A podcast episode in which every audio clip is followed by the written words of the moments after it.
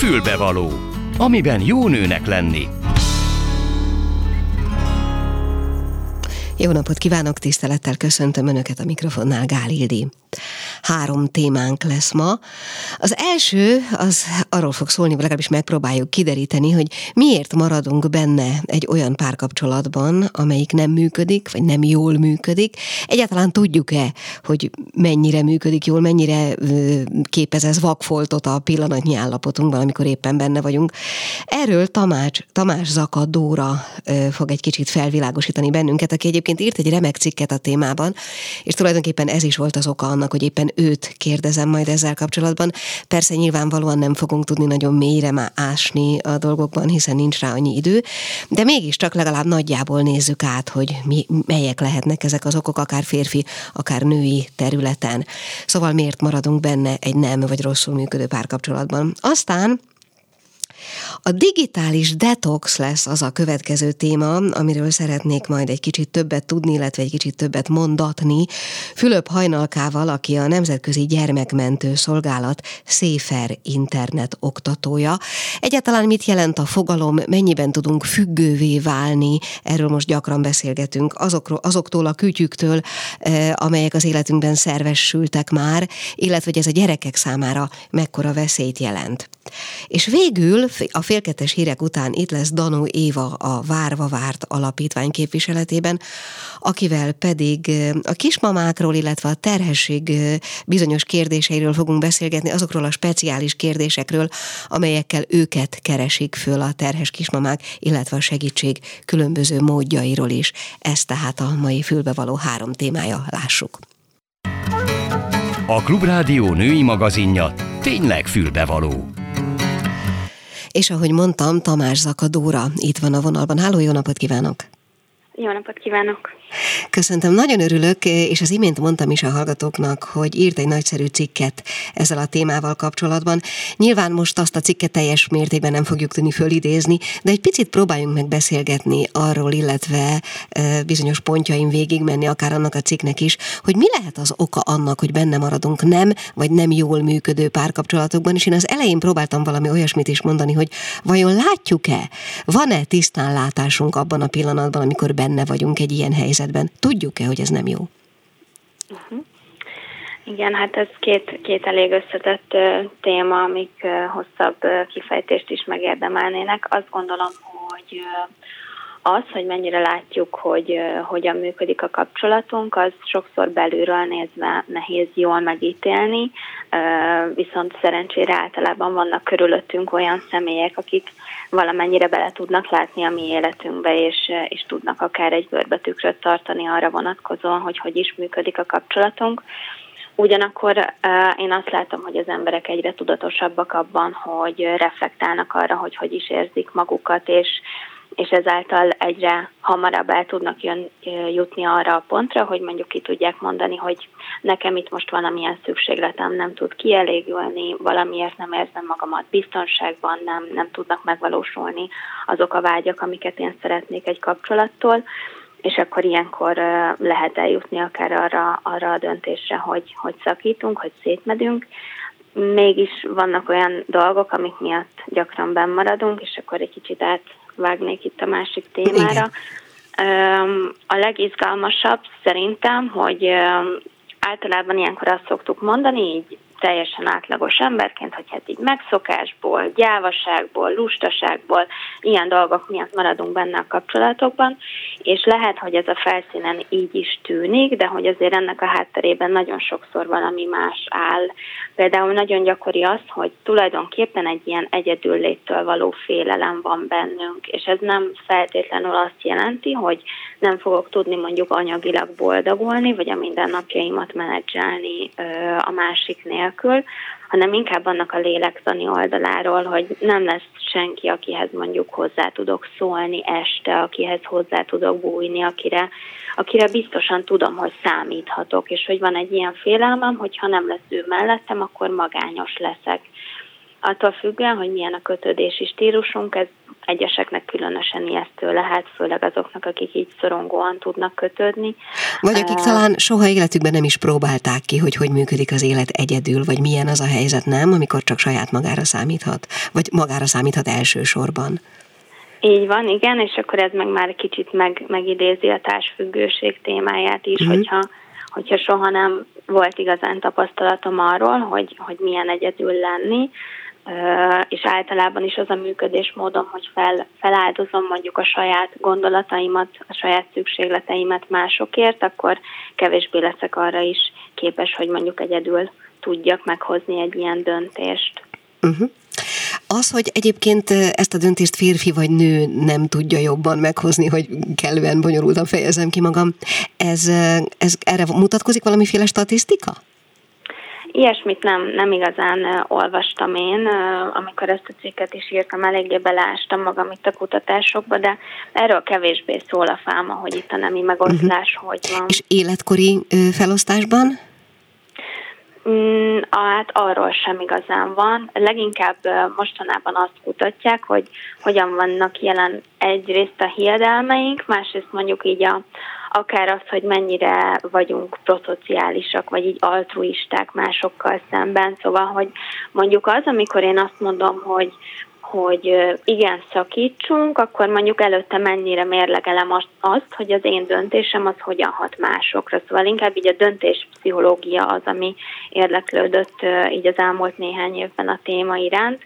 És akkor innentől nézve meg már az, hogy én szakítok-e valakivel, az sokkal inkább arról szól, hogy mondjuk az én én képemben mennyire lehet benne az, hogy én mondjuk önző vagyok, és kilépek egy kapcsolatból, ami nem jó nekem, vagy mennyire vagyok inkább egy proszociális valaki, aki minden áron benne marad, csak hogy ne okozzon fájdalmat a másiknak. Uh-huh. Tehát, hogy ez mennyire fér bele az én képembe, ez egy nagyon érdekes kérdés, erről már, vagy ennek kapcsán, vagy hasonló témák kapcsán már sokat beszélgettünk itt ebben a műsorban is, meg másikban is. És az például a, az a fajta játék, vagy játszma, vagy nem is tudom, minek kéne tekinteni, amikor az ember maga szakítani nem mer, de oda juttatja a helyzetet, hogy a másiknak szakítania kelljen, Uh-huh. Hát abban rengeteg minden benne lehet, akár a konfliktus kerülés, akár az is, hogy valamilyen módon így a saját hiedelmeink a felé mozdítanak minket, hogy, hogy, hogy így az mozgat minket, hogy nekem ennyi jár, és mondjuk így tudattalanul is elutasítok valami többet, szóval ja, hogy, úgy, úgy se lehet jobb? Magamtól. Igen, Aha. igen, meg nyilván ebben a működésben azért nagyon sokszor így az elkerülő kötődési mintázat is benne van, amikor, amikor én éllököm el magamtól a másikat, és, és nagyon önálló vagyok, és nem hagyom tényleg, hogy megközelítő legyen. Ennek azért nagyon sokszor ilyen gyerekkori mély élmények állnak a hátterében. Ezt nevezzük elkerülő kötődésnek? Igen. Egy nagyon picivel bővebben kifejteni, tényleg csak röviden? Már, hogy mit jelent a fogalom maga? Hát elkerülő kötődésről leginkább úgy akkor beszélhetünk, amikor ilyen nagyon önállónak tűnik valaki, de tulajdonképpen ez azt jelenti, hogy képtelen arra, hogy hosszú távú elkötelezett párkapcsolatban éljen. Szóval például nem, nem csak, hogy érzelmileg nem akar nagyon közel kerülni máshoz, hanem mondjuk így a, a szexualitásban is, hogyha arról van szó, akkor nem ez a nagyon intimitás központúak, hanem sokkal inkább ilyen futókalandokban hisznek, kevésbé tudnak mondjuk jól kommunikálni a saját szükségleteikről, vágyaikról, i- ilyesmi. Uh-huh. És akkor ennek van valami olyan gyerekkori eredete, ami egy szülő-gyerek kapcsolatban jelent meg először? Tehát valamit a hát szülő csinált? Igen, bocsánat, uh-huh. figyelek. Bocsánat.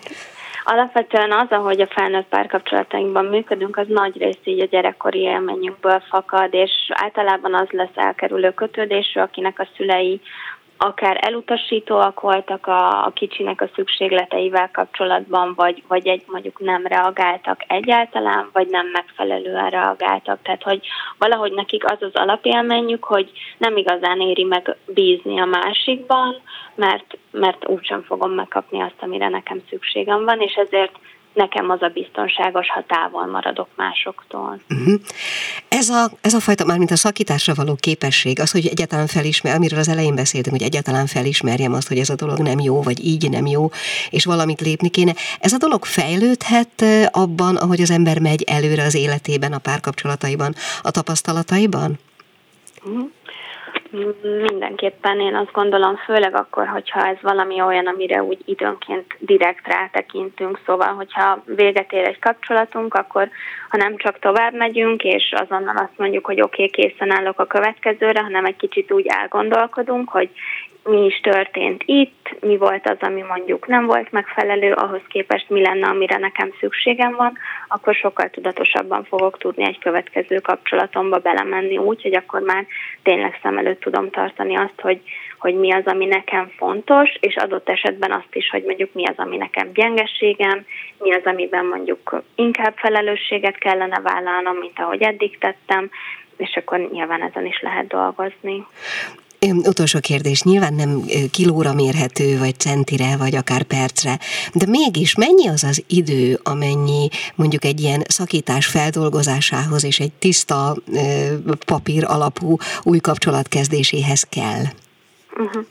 Hát időt egyáltalán nem fogok tudni mondani. Az biztos, hogy számít azért az is, hogy milyen hosszú párkapcsolat után vagyunk, hogy mennyi idő túllépni, és az sem mindegy, hogy hogyan történik az a szakítás, hogy ez mennyire lesz egy trauma, vagy, vagy mennyire tényleg ilyen nagyon megrázó. Az biztos, hogy egy párkapcsolat vége, az egy gyász folyamat, hogyha innen nézzük, akkor ugye létezik ez a gyász év, Úgyhogy én azt gondolom, hogy sokan vannak, akiknek egyébként ez a gyász év ez úgy segíteni tud, hogyha ez alatt aktívan dolgoznak saját magukon, de, de tényleg nagyon egyénfüggő, hogy hogyan lépünk tovább, meg nyilván az is, hogy mondjuk a gyászunkkal hogyan tudunk megküzdeni. Akkor úgy kérdezem, és tényleg már az előbb is azt mondtam, hogy ez az utolsó, de tényleg ez lesz az utolsó, mert lejár az időnk, hogy uh, akkor, hogyha valaki hosszú-hosszú éveken keresztül emészt egy-egy ilyen feldolgozandó uh, eseményt, és nem tud tovább lépni, akkor uh, etekint nyilván mm, segítségre van szüksége, de van olyan időkorlát, amire azt mondjuk, hogy na jó, ez azért már sok, most már, most már valamit ki kell találni. Uh-huh. Hát attól is függ, hogy mennyire ö, kritikusak mondjuk ezek a tünetek, tehát hogy mondjuk szakítás után néhány hétig, egy-két hónapig akár az, hogy nem tudom, rosszabbul alszunk, kevesebbet tudunk enni, vagy úgy dekoncentráltabbak vagyunk a munkában, valahol az normális, szóval, hogy nehéz, meg, meg rossz ebben lenni, de hogy ez úgy része a folyamatnak. Nyilván, hogyha ez mondjuk hosszabb ideig fennáll, akár egy-két hónapon túl is, akkor az már valami olyan, amit, amit érdemes lehet külső segítséggel egy kicsit dolgozni rajta. Na jó, hát akkor nyilván ez mindegyik olyan kérdés volt, amiről még másfél órát lehetne darabonként beszélgetni, és talán egyszer meg is ejtjük, ha erre önvevő és szívesen bejönne hozzánk, mert nyilván ez egy személyes beszélgetést igényelne, és hosszabb időt. Minden esetre most ennyit tudtunk róla szólni. Tamás Zaka Dóra pszichológus volt a vendégünk. Köszönöm szépen, hogy rendelkezésre állt. Viszonthallásra. Én is köszönöm, viszonthallásra. Mi kell a nőnek? Egy fülbevaló. És akkor most egy olyan fogalomról fogunk beszélgetni, ami mostanában elég gyakran előtérbe kerül, de mégis szerintem sokak számára magyarázat kell hozzáadni, ez a digitális detox, aki pedig a dolog értelmezésében segíteni fog, Fülöp Hajnalka, a Nemzetközi Gyermekmentő Szolgálat Safer Internet oktatója. Halló! Jó napot kívánok! Üdvözlök mindenkit! Igen, a, a digitális detox az egy nagyon érdekes dolog, főleg így mondjuk húsvét előtt, amikor uh, időjárásváltozás, uh, tavaszodás, napfény, minden arra utal, hogy valami változik az életünkben, érdemes um, az életmódunkban, életstílusunkban változást beletenni. A digitális detox is tulajdonképpen egy változási folyamat, és ez egy varázsszó, mert aki ki tudja mondani, hogy digitális detox, akinek megjelenik már a mentális térképen ez a kifejezés, tehát hogy tudja, hogy neki szüksége van rá, tudja, hogy van ilyen, az már um, egy szembenézett vele. A digitális detox arról szól, hogy a digitális eszközök által okozott uh, hatásokat csökkentjük a szervezetünk számára, az idegrendszerünket kíméljük ezzel, és ezzel együtt a teljes szervezetünket, és ez lehet egy perc is, lehet egy alkalmazásnak a szüneteltetése, lehet egy hosszabb időtartam, és lehet akár még kimondani is furcsa, 24 óra a telefonunk nélkül eltöltött idő is. Ez mindenkinek attól függ, hogy ő neki mire van szüksége. Ez egy nagyon önreflektív folyamat, tulajdonképpen ilyenkor az öngondoskodásról van szó, nagyon sokszor fordulnak hozzám, hozzánk pedagógusok, szülők, hogy segítsünk, hogy a gyereket a kütyüfüggőségből hogy lehetne visszahozni, hogy segítség függő a gyerekem, ha elveszem tőle a telefont, kiabál, csapkod, nem tud a nélkül elaludni, követelőzik, stb. És hát kéne valami segítség, hogy a gyereket megszabadítsuk ettől és ez bizony a szülővel kezdődik, a nevelővel, tehát mindenképpen először nekünk felnőttnek kell ebben jó példát mutatnunk, és megmutatni, hogy igen, én felnőttként is tudok ellenni a telefonom nélkül, van, tele van az életem tevékenységekkel, amihez nincs szükség semmilyen kütyüre. Az digitális detox erről szól, hogy az életünket kütyükmentesen hogyan tudjuk élni. A, az, hogy a gyerekeink, de akár magunkról is kérdezhetem, függők, vagy hogy mi magunk függők vagyunk, ez tény, vagy pedig egy olyan folyamatban vagyunk, amiből ez a függőség kialakulhat. Tehát mondható, hogy a gyerekeink, vagy mi magunk már függünk ettől a dologtól?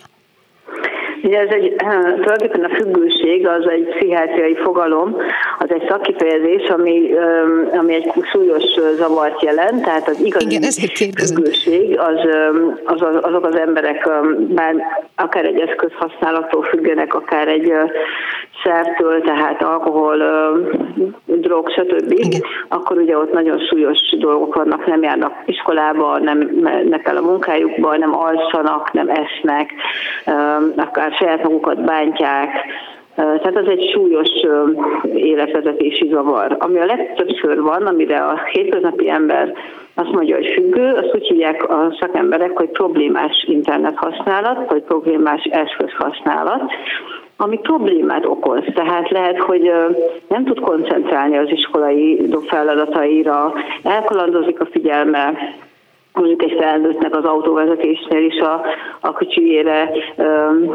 zavarja, ahogy felébred, hogyha nem nézi meg rögtön a képernyőjét, fantom csengést hall, fantom rezgést érez, tehát azt úgy érzi, mint a rezegne a telefonja, pedig nem.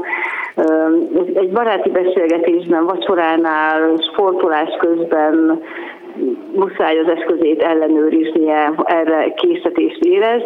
Ez zavarja őt a mindennapi életben, ez már nagyon gyakran és nagyon széles körben elterjedt. Tehát ez az első, hogy ismerjük fel magunkban ezt a kitettséget, hogy valami zavart okoz nekünk ez az eszköz.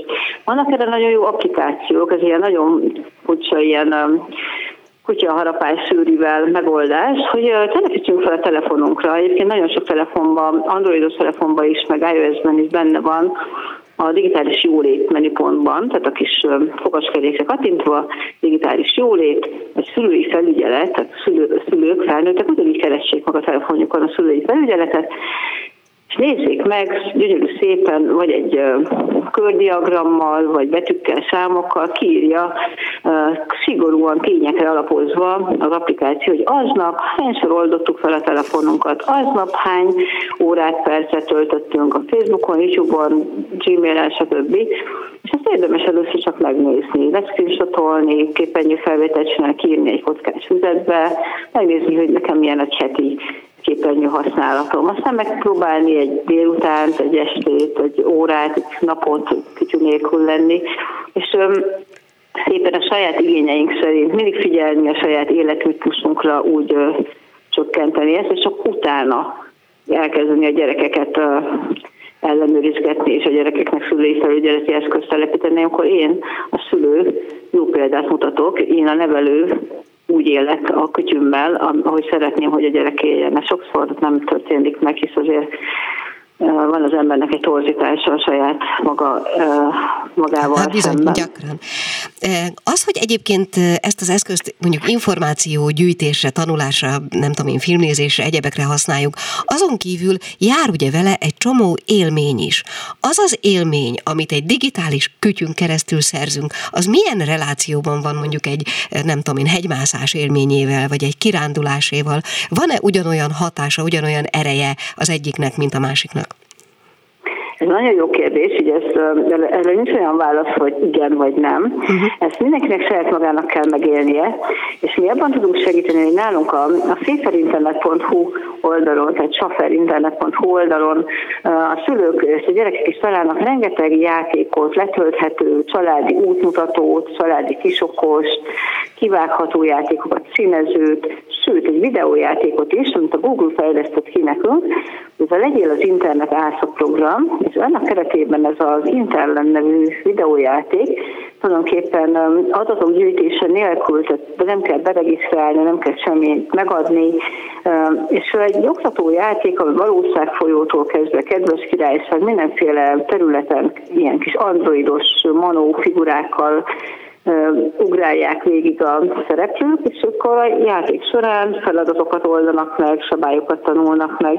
Ez például megadja azt, a, azt az izgatottságot, azt a szintet, hogy hú, valamit megoldottam, együtt vagyok anyával, apával, valamit jól csinálok, kapok visszajelzést, ez, ez mind jó lehet arra, de mindig, mindig arra figyeljünk, az a fontos, hogy mi a biológiai normánk. Tehát mi elsősorban digitális világban is emberek vagyunk, humanoidok, a homo sapiens, aki a természetben él, elsősorban arra van szükségünk, hogy mozogjunk, aludjunk, együnk, és különböző biológiai folyamatok szerint éljük az életünket.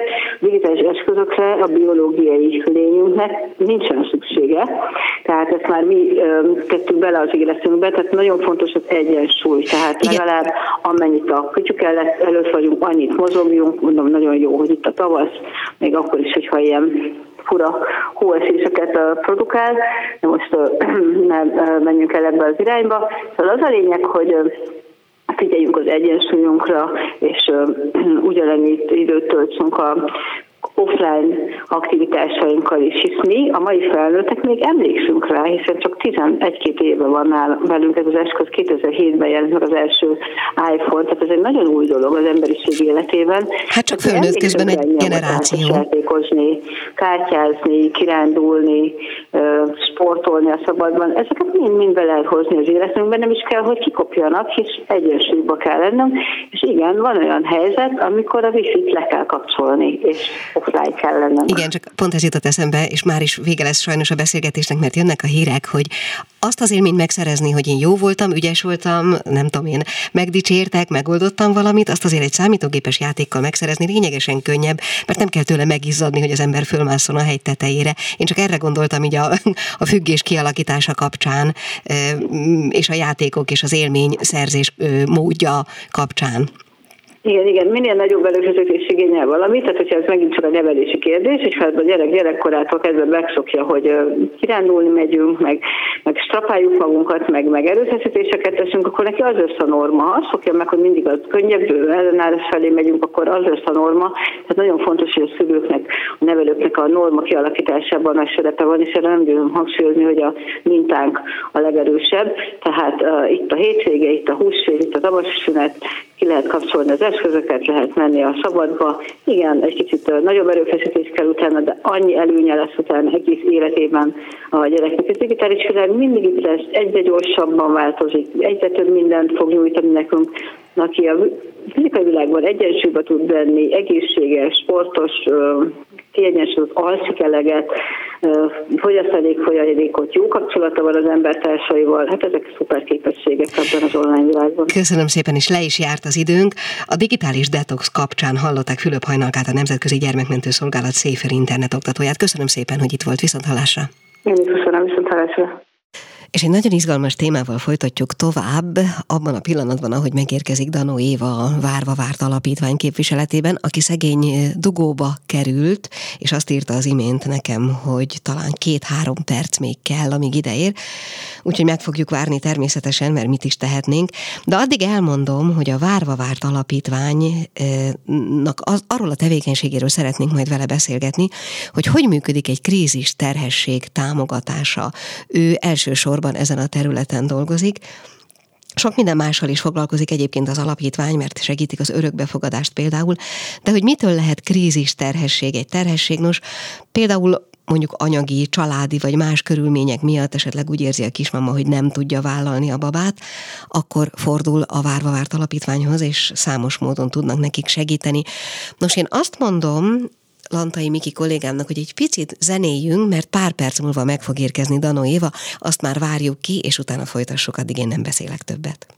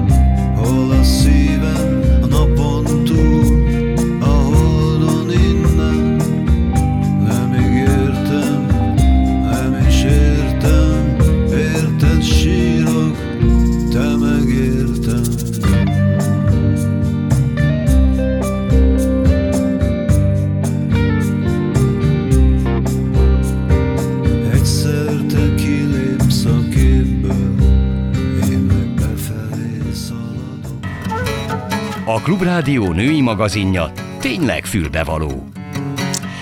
És időközben megérkezett Danó Éva, szegény, fújt ki magad, fújj okay, három parkolóhelyet is találtál, meg minden Mindent, rendben igen. van? Jó, nagyszerű, szegény. Oké, okay, szóval addig én próbáltam pár mondatot mondani a Várva Várt Alapítványról, illetve a krízis terhesség támogatásról, de sokat azért nem, már csak azért, hogy ne vegyem el a kenyeredet. Úgyhogy kezdjük kérlek szépen az elején. Amivel te foglalkozol az alapítványnál, az kifejezetten a krízis terhesség? Így van, igen. Aha.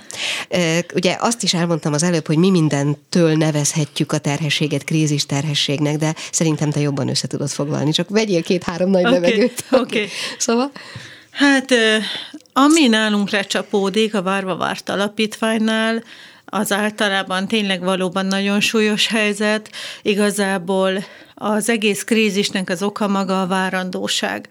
Ugye párkapcsolatokban gyakran előfordul, hogy nem tervezett a baba, emiatt van, tehát a legtöbb esetben nálunk lelépnek a férfiak, tehát kicsekkolnak a párkapcsolatokból, emiatt az anyukák egyedül maradnak, és ugye nyilván egy párkapcsolat az gazdasági szövetség is valamilyen módon, Emiatt anyagilag rendkívül megterhelődnek, nem bírják már vállalni önállóan egy albéret fenntartását, és hát borzasztó gyakori, ez nekem egy nagyon nagy fájdalom, azt megtapasztalni, hogy amikor egy nő mondjuk még te 8-10 hetesen már felvállalja, hogy ő várandós, bejelenti a munkahelyén, és még nincs róla papírja, de őszinte, akkor előfordul, hogy elbocsátják őt. Hm. Tehát ebből egy olyan krízis alakul ki, és általában nálunk ezek a hölgyek jelentkeznek, akik a munkájukat is elveszítették, a párkapcsolatukat is elveszítették, így veszélybe kerül a lakhatásuk, és nekünk próbálunk megoldást találni. És akkor ez hogy néz ki, mondjuk telefonál hozzátok valaki, vagy, vagy akár bekopok hozzátok valaki egy-egy ilyen ügyfélfogadási pillanatban, Nem. megérkezik, sírva, kétségbeesve, mi történik utána vele, mit hát, mondasz neki? Amikor úgy gondolja ő, hogy velünk együtt tud működni, akkor leülünk, tehát azért is késtem minden is, mert több ilyen beszélgetésen vagyunk ma is túl, tehát leülünk vele, nyilván ő krízisben van, tehát egy beszűkült állapotban, ebből ugye ki kell őt pörgetni, hogy kezdjen el gondolkodni, és amíg ő beszél, én azt szoktam csinálni, hogy az én gyakorlatom az, hogy kérdezek pár mondatban, feltérképezzük azt, hogy neki milyen mi az, ami elérhető, tehát milyen szociális háló veszi körül, vannak-e rokonok vidéken, család, és rövid és hosszú távú tervet készítünk, és megnézzük, hogy mi az, amibe ő belehelyezhető. Ilyenkor előfordul, mondjuk a, a, egy mai ügy, hogy május 1-ig lakhat az adott albérletben, tehát ilyenkor neki válságba került a párkapcsolata, nincsenek rokonai, tehát itt feltérképezzük, hogy májusig mit tudunk csinálni, mit tudunk mindenki segíteni. Nincs messze. Nincs messze, igen, nagyon közel van, tehát nyilván itt nagyon sok sok úton indulunk el. Tehát elindulunk egy anyaotthonos úton, elindulunk a munkakeresésben, megnézzük, hogy a párkapcsolat mibe, miért került válságba, ott nem lehet azt rendezni esetleg, tehát mi okozza a feszültségeket, és igazából ez a, ez a több utas elindulás végződik végül egy olyan megoldásban, amitől azért a legtöbb esetben, sőt, majdnem minden esetben, ami nálunk van, ott az anyák maguk nevelhetik a gyereküket, tehát eljutnak oda a várandóság Tehát akkor az végére. a siker, ugye ezt tekintjük sikernek, van. hogyha az a gyerek megszületik, és az, az, és az anyával marad. Így van, ez a legnagyobb uh-huh. siker. Azt, azt próbáljuk elkerülni, hogy ne, ne kerüljön állami gondoskodásba az uh-huh. a baba. Mond az, hogy ö, megkeresnek benneteket, az önmagában már sejteti azt a szándékot, hogy, hogy ő ezt szeretné nyilván, csak nincsenek eszközei. Tehát ö, azokhoz az anyukákhoz elértek-e egyébként, akik nem keresnek, vagy nem tudnak rólatok, vagy nem tudom. Tehát ő, ő hozzájuk, illetve hogy ők milyen százalékban vannak mondjuk a nagy egészhez képest, tehát akikhez nem juttok el. Igazából ugye ez az egyik út, hogy valaki jelentkezik, megtalál, és ő maga van a jelentkezők között, de az is nagyon gyakori, amikor a családvédelmi szolgálatos védőnőknél jelennek meg az asszonyok, tehát igazából a Várva Várt Alapítvány létrejötte, és ezt a célt szolgálja, ezt a, erre a résre akart ráállni, hogy azok a nők, akik csak anyagi vagy szociális okok miatt abortálnák a gyerekeiket, azok ezt ne tegyék meg, és akkor a Várva Várt elben próbál segíteni. Uh-huh. Tehát ott ülnek, igazából már időpontot egyeztetnek abortuszra, vívódnak, és ezek a családvédelmi védőnénik hívnak fel bennünket, hogy itt van nekem egy anyuka, aki vívódik, légy szíves, gyertek és beszélgestek vele, hogy mit tudtok ti segíteni uh-huh. az ő ügyükben. Úgyhogy onnan is nagyon sok ügyünk érkezik, Értem. és nyilván semmilyen mértékben, tehát egy százalékban sem vesszük át azt a terhet, ez az ő terhe, hogy megtartja a babát, vagy nem. Tehát ezt neki ezt a döntést meg kell hozni. Nem, nincsenek manipulációs eszközeink, nem is állunk ebbe bele, ez később nekünk szociális munkásoknak akkora teher lenne, hogy mi ebben esetleg befolyásoltuk, így van, hogy ezt nem vehetjük át, de amikor meghozza azt a döntést, hogy ő megtartja a gyermekét, akkor, akkor mellé állunk és megpróbálunk megoldásokat találni azok, a, azok az anyukák, akik nem hallottak ilyen segítségről, és nem, nem jut el hozzájuk, azok nagyon sok esetben szerintem abortuszra kényszerülnek. Hát nagyon, van, akinél nagyon nagy a nyomás. Tehát van olyan kliensünk, aki akivel mi találkoztunk, 19 éves, harmadik terhessége, két gyereket abortált, és igazából attól rettek, hogy őnek is soha nem lehet gyereke, ezt a mostanit nem tartja meg. De ha hm. megtartja, akkor a szülő az utcára teszi, a párkapcsolatában nem tud visszamenni, tehát egy légüres térbe kerül egy olyan nő, aki a gyermeke megtartása mellett dönt, de ezzel egy csomó feszültséget kivált a környezetéből. A, a környezetnek nagyon-nagyon, tehát egy érdekes, hogy amilyen magánügy az ember méhe, hiszen a testén belül van egy elrejtett dolog, annyira annyira képes a környezet, mégis nagyon, nagyon nagy hatást tudnak gyakorolni a nőkre, hogy befolyásolják, hogy milyen irányba induljanak el.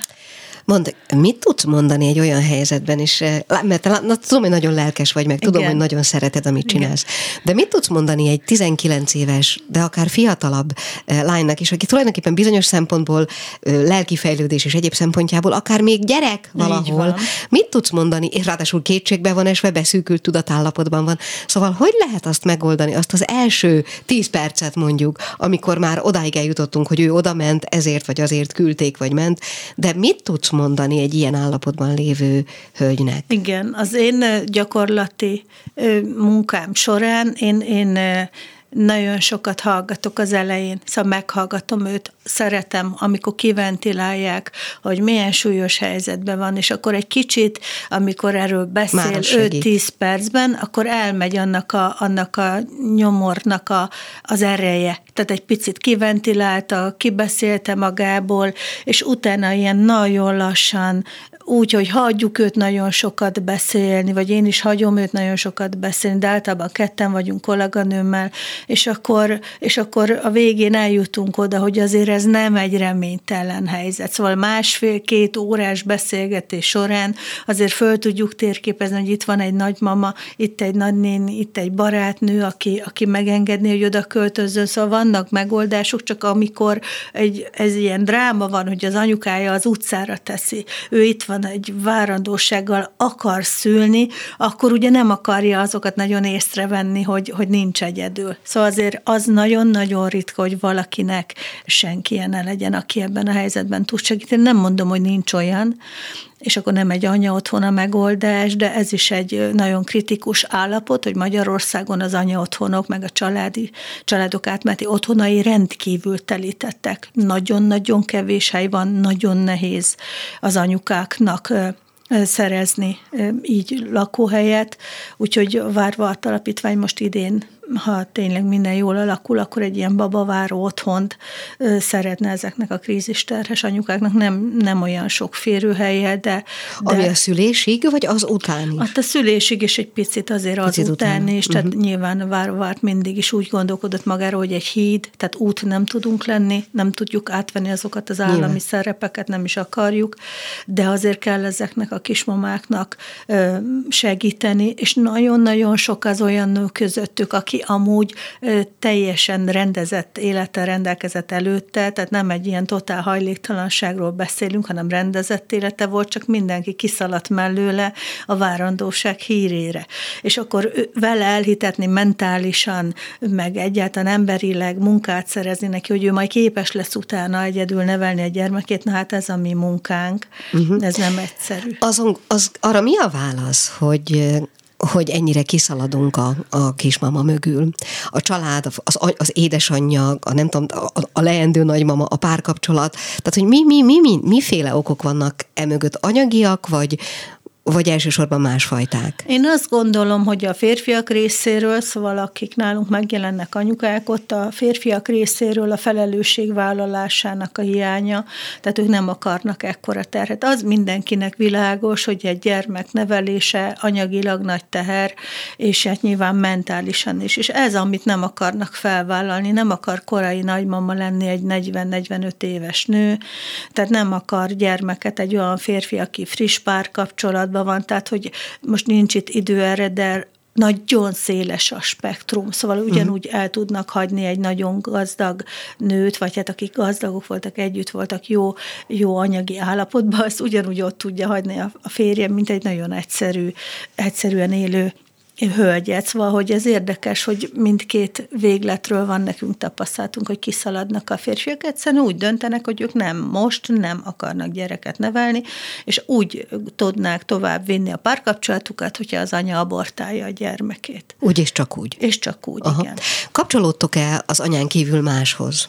Tehát mondjuk ehhez a szélesebb, vagy, vagy éppen elszaladóban lévő ö, többi családtaghoz. Mindig, meg, tehát amikor feltérképezzük az ő állapotukat, akkor mindig, mindig megkérdezzük, hogy ki az, akit mi is bevonhatunk, igen. Uh-huh. Tehát túl azon, hogy a Várvált Alapítvány nem, nem működik a jelzőrendszer nélkül, szóval együtt működünk esetmenedzserekkel, családsegítőkkel, védőnökkel nagyon szorosan, túl azon, ha megengedi az anyuka, és ma is volt egy ilyen, hogyha lent várta őt a, a gyermek édesapja, és akkor végül is eljutottunk a beszélgetés során egy olyan állapotba, hogy megkérdeztük, hogy akkor megengedi, hogy vele is beszélgessünk, megengedte, hozzájárult, tehát őt is be tudtuk vonni, és akkor, hát akkor próbáljuk ezt rendezni, de nagyon kevés esetben elérhetőek az apukák. Hm. Ez egy apuka volt akkor ez, ez szerint, apuka, aki... Igen. Ja, igen, mondta igen. tényleg. Uh-huh. Tehát, hogyha lelépnek, akkor, akkor úgy teljesen lelépnek. És hát nyilván van olyan is, hogy egy anyuka egy nős férfival porult össze, és abból lett egy várandóság, és hát annak a megtartása na az olyan feszültséget gerjeszt, így önmagában is, és nyilván a férfi házasságában is, amikor kiderül, hogy az, az, azok, egy, azok nagyon kemény utak. Uh-huh. És nyilván erkölcsileg ezek nagyon nehéz kérdések, és mindig, mindig az nagyon fontos, hogy egy a mi munkánkban, szociális munkásként nem, tehát nem ítélkezünk. Tehát nem, nem, itt nem lehet elkölcsi felsőrendűsége, igen, senkinek, hogy ki miért került abba a helyzetbe, amiben vele került. A gyermek megszületéséhez kérnek tőlünk segítséget. Olyan van egyébként, hogy valaki hozzátok fordul, de nem sikerül? Mármint úgy értem, hogy a gyerek megmentése. Illetve amiről az előbb beszéltünk, hogy az a cél, hogy megszülje és nevelje a gyermekét. Nyilván van olyan is, amikor ez nem jön össze. Igen, igen, igen. Előfordul nagyon-nagyon ritkán. Itt általában az előzményekben van súlyos terheltség, tehát már több gyerek mondjuk nevelésben, tehát intézetben vagy uh-huh. nevelőszülőknél. Tehát ugye, amikor ilyen anyai kompetenciák kompetencia hiányok vannak, az egy nagyon ja, súlyos állapot. Uh-huh. Olyankor elengedhetetlen, megkerülhetetlen bevonni a családsegítőt, esetmenedzsert, együtt dolgozunk, de hogy mondjam, az anyuka célja az, hogy a gyerek világra jöjjön, és ha addigra nem is jut el oda, hogy ő képes nevelni, akkor nyilván vagy egy nyílt örökbeadás mellett dönt, vagy azt mondja, hogy most nem, de akkor amíg, amíg el fél évre nevelésbe veszik, addig én összeszedem magam. Hát volt olyan kliens, kliensünk, aki külföldön dolgozott, hát hogy mondjam, szóval árulta a testét, várandós lett, hazajött, és végül is meg is kapta a gyereket, de aztán nem, nem, nem volt képes, nem volt képes ő nevelni, szóval nem, nem uh-huh. jött létre benne az, azok Na a... igen, ez lett volna a következő kérdésem, hogy mennyi ideig kíséritek figyelemmel egy-egy történetnek a sorsát? Igen, mindig változó, mindig nagyon egyéni, tehát minimum a fél év a gyermek születése után, tehát az a minimum, de úgy látjuk, hogy, hogy ebben nagyon rugalmasnak kell lennünk, és van, amikor ez kitolódik, szóval van olyan kismamánk, akit már más másfél éve segítünk, nyilván ott nagyon komoly dolgok vannak, nagyon komoly problémák, de nem engedjük addig el, amíg, amíg, amíg nem tesszük pályára. És hát Aha. ez most nagyon nehéz, úgy látom. Szóval a, a válság az oda is begyűrűzik. Hát válság, háború, van, energiaárak és egyebek. Igen.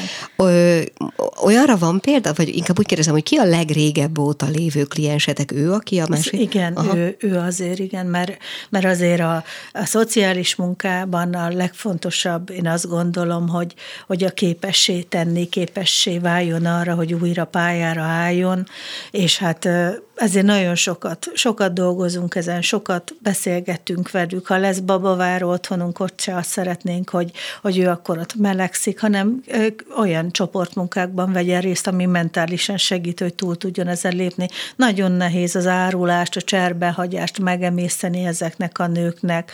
Azért gondolj bele, hogy, hogy van, születik egy gyerekem, megölelhetem, tök jó, de nincs kivel megosztani ezt a boldogságot. Olyan nincs egyébként, hogy a párkapcsolat így vagy úgy megmen menekül a hatásotokra? Nagyon ritkán, de van. van. Nagyon ritkán, hát ezeket ilyen nagy érzékenységgel figyeljük, mert azért... Hát az az, az apuka, aki elkísérte például, ott szerintem benne van talán ő, az esély. Igen, csak ott olyan, olyan családi háttér van, amit az anyuka tűrő képessége nem bír el. Szóval érdekes, hogy most akkor, ha tudjuk arra majd őt érzékenyíteni, hogy magukra, hármójukra gondoljon, a párjára, magára és a, és a várandóságára, akkor, akkor, de hogyha ő erre nem, szóval nem mindenki képes azért olyan léptékben fejlődni az önismeretben, emberileg, idegrendszerileg, a tűrésben, hogy, hogy ő, ő tényleg ebben sikeres tud lenni, de én azt szeretem a szociális munkában, meg azt szeretem így magunkban, hogy mindent odaadunk minden anyukának. Tehát uh-huh. minden elérhető, akár pszichológus, minden. Uh-huh. És azt meg teljesen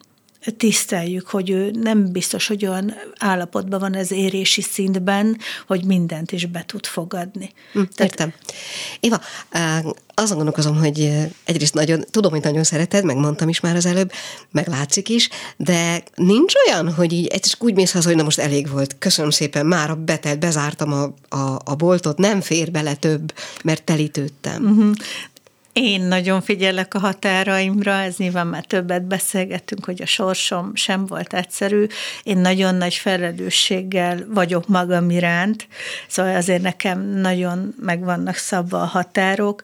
Amitől nagyon kétségbe tudok esni, az a társadalomnak az elítélése. Ha valamitől szenvedek, azok nem a klienseknek a hátterei, vagy hát vannak nagyon komoly beszélgetésénk, és hát van, amikor egy gazdag lányt ki kell abból pörgetni, hogy ősz szépen lógó virágokkal díszített hintában, mert így nőttél fel, hogy gazdag vagy, voltál, de most már nem vagy az. Tehát, mindenki elhagyott, és ülsz a földön, és hát ezek kemény beszélgetések, a ráébreszteni, hogy milyen állapotban van, de ezeknek engem nem viselnek meg úgy, mint amikor a társadalomtól jön egy ítélet, és például, hogy kirúgnak egy kismamát, aki bátor és becsületes is vállalja őt. Szóval az nem lehet, hogy a várandóságra ítélet jön.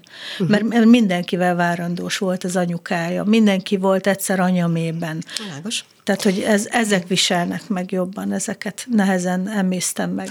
Azért kérdeztem ezt egyébként, mert valószínűleg aki hozzátok fordul egy nagyon rossz, feszült krízis állapotban, az valószínűleg bennetek látja a megmentőt, legalábbis kezdetben bizonyára. És ilyenkor az ember az összes érzelmi energiájával afelé fordul, aki segíteni akar, az lesz a legközelebbi barát, az lesz a, a megmentő, a nem, tehát hogy valami nagyon ö, szoros kapcsolódást táplálnak, meg reményeket, meg én nem tudom miket felétek. És erre gondoltam, hogy ez a fajta dolog nem telíte annyira, hiszen nem a barátnője lettél, Igen. hanem egyfajta segítő. Hát szerintem egy jó szociális munkás nagyon jól tartja a határokat. Szóval azért... Tehát igen, nem lehet éjjel kettőkor felhívni? Nem.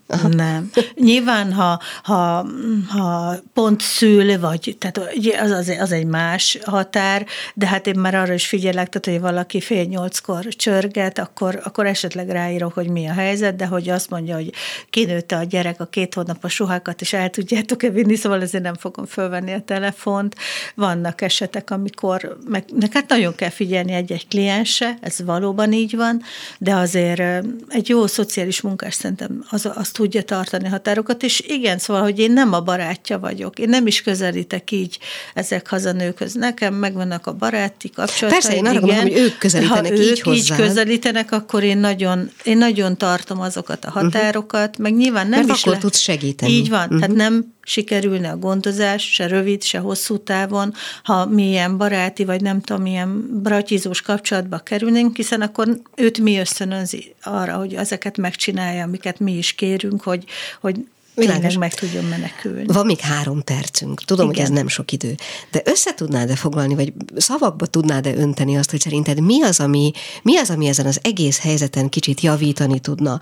Mitől lenne kevesebb hozzátok forduló ember? Mit kéne csinálni a kormánynak, az országnak, a világnak, a mit tudom én, a háborúnak, bárminek, ami körülöttünk van? Mi az, amitől ez az egész javulhatna?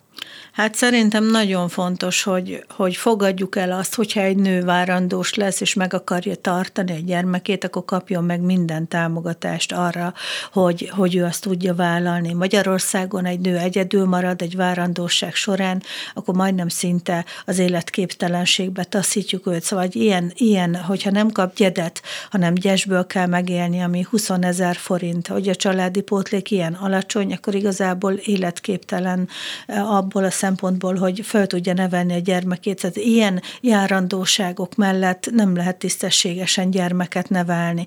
Tehát ez nagyon fontos. Az, hogyha egy anya várandósan egyedül marad, és nincs hol laknia, akkor ne legyen már probléma, hogy valahová be tudjon menni, ki tudja hordani a várandóságát, elhelyezkedjen újra dolgozni, és tudjon ő, tudjon újra belépni tényleg így a, az életbe. Szerintem nagyon nagy felelősség lenne a kormánynak ezekkel az anyukákkal foglalkozni, férőhelyeket biztosítani, és hát szociális munkások hívnak föl, hogy ki tud-e lépni a várva várt alapítvány a hajléktalan várandós nők felé, mert, mert most tényleg olyan hajléktalanságról beszélünk, amikor az erdőben, sátorban verve élnek. Nyilván, mert kikerülnek nevelőintézetből, nagyon sok fiatal nő, nincs hová menni, hajléktalanná válik, és nyilván termékeny, várandós lesz, szóval hogy ezekből most nagyon sok van.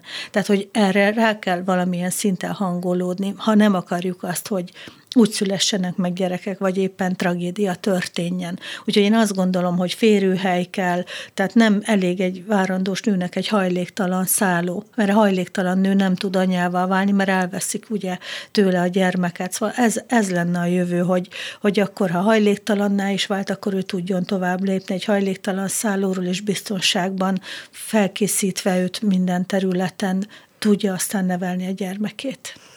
Hát ez egy szenvedélyes monológ volt, és szerintem itt körülbelül be is fejezhetjük köszönöm ezt a mai műsort, mert is. le is telt az idő. Én köszönöm nagyon szépen, hogy mégis ide értél Jaj, minden futás ellenére. Vagyok.